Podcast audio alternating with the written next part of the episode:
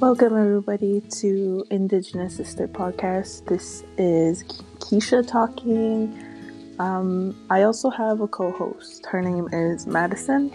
She's from Alberta area, and I am from Saskatchewan area, and we hope to tell you more about certain situations and Indigenous lifestyles and how to overcome past trauma certain situations you go through in life as Indigenous women, mostly.